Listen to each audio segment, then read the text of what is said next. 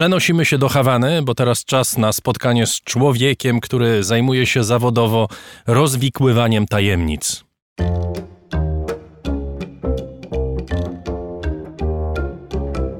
Rożek Urosiaka w raporcie. Doktor Tomasz Rożek jest z nami, gospodarz kanału Nauka to Lubię. Witam cię serdecznie. Dzień dobry, śpiewająco. Nie jesteś niestety w Hawanie. Niestety akurat nie. Pewnie byś chciał. A gdzie jesteś? Ja jestem teraz na Śląsku. Jak zwykle zresztą. Jak zwykle. Amerykańscy dyplomaci od jakiegoś czasu zgłaszają dziwne objawy. Nagłe nudności, silne bóle głowy, bóle uszu, ospałość, zaniki pamięci. Pierwszy raz odnotowano takie przypadki w 2016 roku u amerykańskich dyplomatów na Kubie właśnie. Później co jakiś czas sytuacje takie powtarzały się m.in. w Austrii, Rosji czy we Francji. Łącznie odnotowano już tysiąc mniej więcej takich przypadków czegoś, co y, nazwano syndromem hawańskim właśnie. O co chodzi, Tomku? Zacząłeś od tego, że rozwikuje Tajemnice, sprawy. tak. Tak. Tego się nie da rozwikłać, bo to jest tak zagmatwane i to jest tak tajemnicze i tak dziwaczne u samych swoich podstaw, że od którejkolwiek strony na to spojrzymy, to nic się tu nie zgadza. Rzeczywiście zaczęło się od Kuby i zaczęło się od momentu, w którym Kuba zaczęła się otwierać na, chciałem powiedzieć na Stany Zjednoczone, ale bardziej na pieniądze ze Stanów Zjednoczonych. I to jest pierwszy element w tym wszystkim, w tej całej układance, który już jest dziwny, bo tak zrujnowany po latach komunizmu e, kraj jak Kuba, tych amerykańskich pieniędzy potrzebowała i potrzebuje dalej, jak, nie wiem, jak my powietrza. Więc nieracjonalne jest, kompletnie nieracjonalne by było, gdyby wytaczała jakąkolwiek broń przeciwko akurat amerykańskim dyplomatom. Amerykańscy dyplomaci, amerykańskie służby jawią się i zapewne są jednymi z najbardziej profesjonalnych na świecie. A tu nagle się okazuje, że tak duża część placówki e, czy personelu placówki zgłasza takie problemy, że w roku 2017 trzeba było prawie w całości tą ambasadę ewakuować. Co jest w ogóle czymś zupełnie, ale to zupełnie bez precedensu, bo ewakuacja prawie że całej placówki to już jest gruba rzecz. No ale co było robić, jak się okazało, czy jak się okazywało, że ponad 20, chyba 25 osób uskarżało się na bardzo poważne kłopoty ze zdrowiem. Wszyscy oni twierdzili, że słyszą dźwięki, dźwięki na granicy słyszalności, bardzo wysokie, które są tak kłopotliwe, że tak jak powiedziałeś, nudności, e, zaburzenia równowagi, ogromne bóle głowy, migreny. Niektóre, e, w niektórych miejscach nawet znalazłem informację, że wręcz dochodziło do uszkodzeń niektórych części mózgu. Nie da się tego potwierdzić, bo z zasady amerykański wywiad takich rzeczy nie komentuje. Natomiast fakt był taki, że w roku 2017 po prostu ewakuowano sporą część ambasady. I teraz jest pytanie, co to mogło być, o ile w ogóle było. No, jeżeli... no ale jeszcze Tomku, pamiętajmy, że to się nie skończyło w tym 2017 Nie. roku, bo to nagle się pojawiły tego samego typu objawy u różnych dyplomatów amerykańskich w różnych miejscach na świecie, w tym w krajach demokratycznych, takich jak Austria czy Francja. To prawda, natomiast przez to, że ten syndrom, czy że cała sytuacja rozpoczęła się na Kubie, no to tutaj jest najdłuższy czas takich powiedzmy dociekań i różnych dywagacji, co to mogło być, bo kwestie pozostałych czy kolejnych ambasad e, to są lata późniejsze.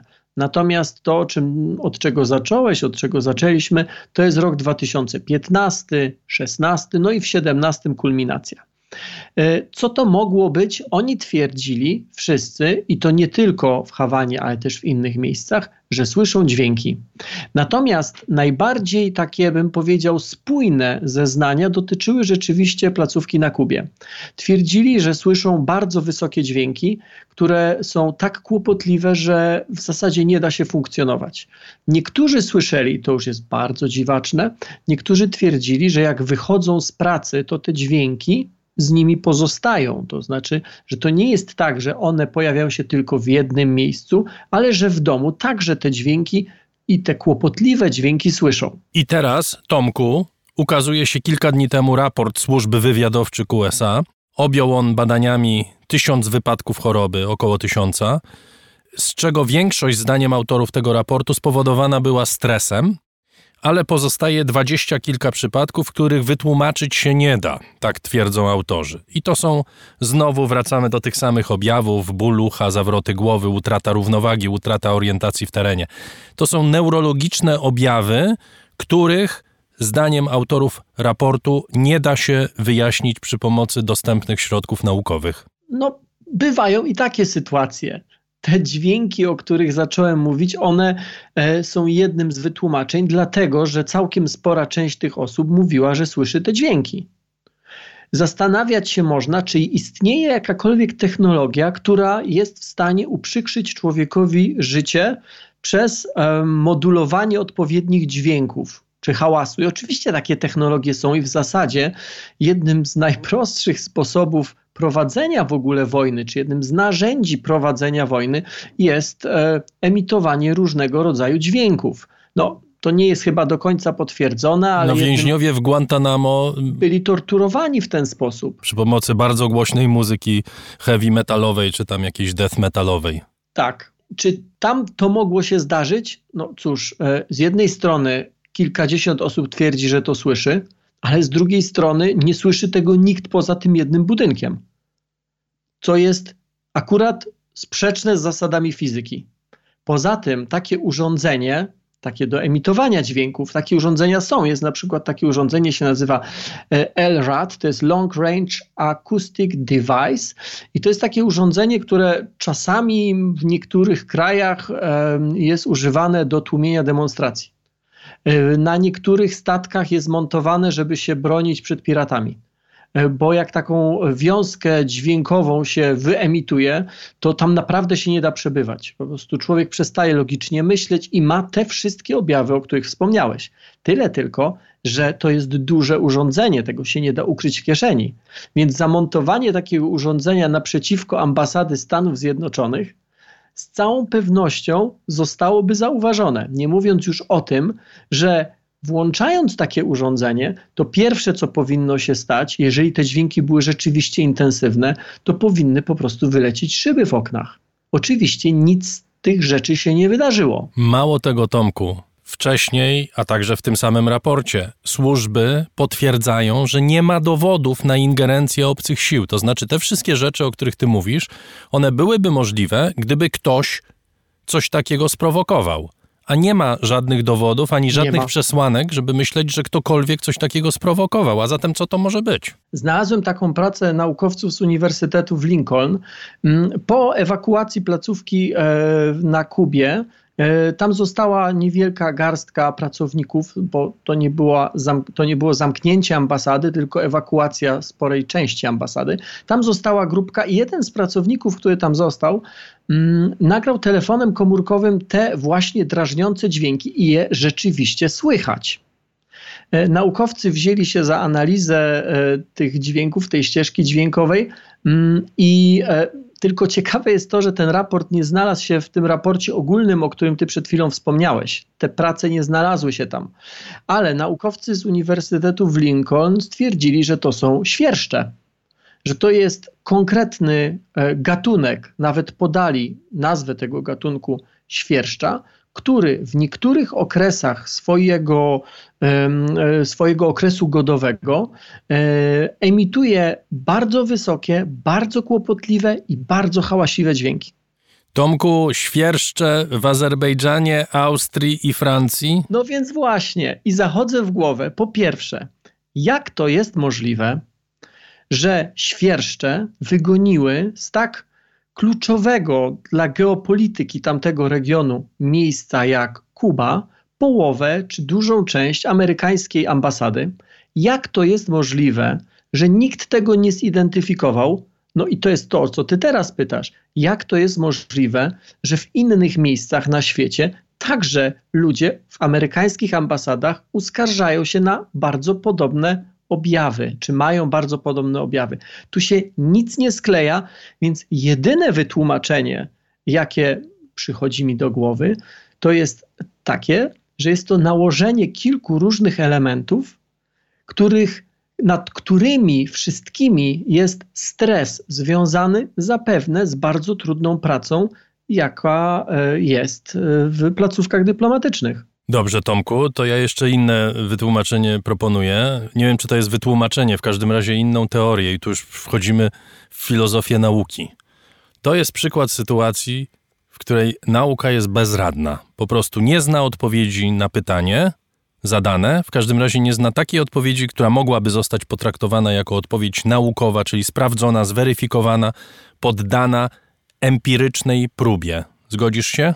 Tak, to jest być może jedna z tych sytuacji, y, czy z całą pewnością to jest jedna z tych sytuacji, w których nie wiemy, co jest źródłem, jaka jest prawda. Nie da się udowodnić, że jakieś tam wraże siły wwiercają się do głów amerykańskich dyplomatów. Nie da się udowodnić niczego, co jest powodem tej sytuacji, więc zaczynamy próbować udowadniać rzeczy, które nie istnieją.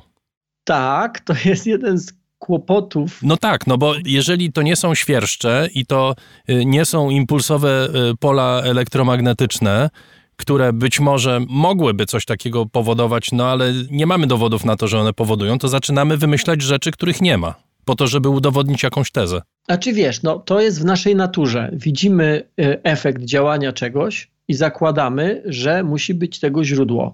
E, czasami e, bywa to bardziej skomplikowane, bo czasami to jest nałożenie kilku elementów na siebie i żadnego z tych elementów nie widać, ale efekt widzimy przez nałożenie. Tak czasami bywa.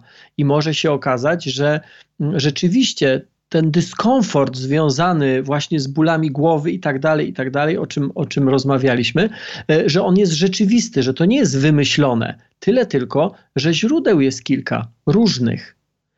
Jeżeli je ponakładamy, to widzimy efekt, ale nie widzimy źródeł. Być może tak jest. Natomiast z naszej natury, czy nasza natura jest tak skonstruowana, że my zawsze próbujemy znaleźć taki zero-jedynkowy przekaz. No i stąd na przykład y, przychodzi nam od razu na myśl y, spisek, prawda? No jakiś tam musi być. Dlatego między innymi ten raport i w ogóle syndrom hawański wzbudza takie emocje, dlatego że to jest doskonałe pole dla działań spiskowych, prawda? Na pewno i teraz jest pytanie, czy świerszcze spiskują z Austriakami. Nie, nie, ty sobie dowcipy robisz, ale wiesz, problem ze spiskami polega niestety na tym, że one niekiedy istnieją. Tak, one istnieją, natomiast problem ze spiskami polega Afera Watergate na tym, istnieje, afera Pegasusa istnieje, To prawda? prawda. Pegasus możemy uznać za spisek. To prawda, ale ym, problem ze spiskami często polega też na tym, że one są przeceniane. Ja nie twierdzę, że spisków nie ma.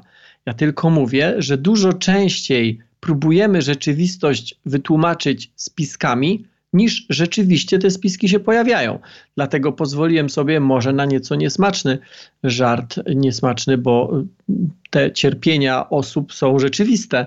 E, Natomiast niesmaczny żart, kto tam z kim spiskuje. Gdyby to było tak, że mm, to, o czym mówimy, występuje w jednym kraju, wrogim Amerykanom kraju, to wtedy łatwiej byłoby to wytłumaczyć spiskiem. Jeżeli to jest w różnych częściach świata, e, w krajach, w których Amerykanie mają podgórkę, ale także w krajach, z którymi żyją bardzo dobrze. E, W różnych okresach to się czasami nasila, czasami wygasza, no to tutaj trzeba mieć bardzo rozbudowaną wyobraźnię, żeby rzeczywiście taki spisek rozpisać. Jeszcze chcę wrócić do udowadniania rzeczy, które nie istnieją, bo to też ważne, żebyśmy mieli świadomość tego. Nie da się udowodnić rzeczy, która nie istnieje, prawda? Jest ta słynna historia o czajniczku, który lata naokoło Ziemi, Tak, tak? tak, tak. To jest paradoks czajniczka Russella. Proszę mi udowodnić, że nie ma czajniczka, który krąży po orbicie. No, żaden z nas tego nie udowodni, ale gdybyś mnie na przykład zapytał, proszę udowodnij mi, że nie ma czajniczka na twoim biurku, to jestem w stanie to zrobić. No nie, no ale to jesteśmy w stanie stwierdzić, y, Tak, czy, czy on jest, mogę czy nie ma. udowodnić, robiąc zdjęcie tego, co mam na biurku. Więc e, tak, co do zasady udowadnia się, udowadnia się istnienie rzeczy, a nie nieistnienie jakiejś rzeczy. Mm, e, Więc jeżeli jest spór kogoś, kto twierdzi, że coś jest i kogoś, kto twierdzi, że czegoś nie ma, to ciężar dowodu leży na tym, który twierdzi, że coś jest. Natomiast y, czasami jest troszeczkę inaczej, no bo ten, to, o czym powiedziałem przed chwilką z tym czajnikiem akurat na moim biurku, to się da udowodnić, że go tu nie ma. E, więc, więc to nie jest taki dogmat, że zawsze udowadniamy rzeczy istniejące, a nie nieistniejące, ale co do zasady masz rację, tak. No dobrze, to musimy przy tym pozostać. Syndrom hawański został opisany, określony, natomiast nie wiemy, czy on istnieje. Tak. Nie wiemy, co tym ludziom biednym się dzieje, tak naprawdę. Dziękuję Ci bardzo. Doktor Tomasz Rożek rozwikływał z nami Y, dzisiaj tajemnicę, jedną z tajemnic wszechświata, ale niestety nie rozwikłał jej do końca, bo się nie da. Dziękuję Ci bardzo. Y, Dziękuję. Gospodarz kanału Nauka to lubię. Zawsze warto o tym wspominać i współpracownik raportu o stanie świata.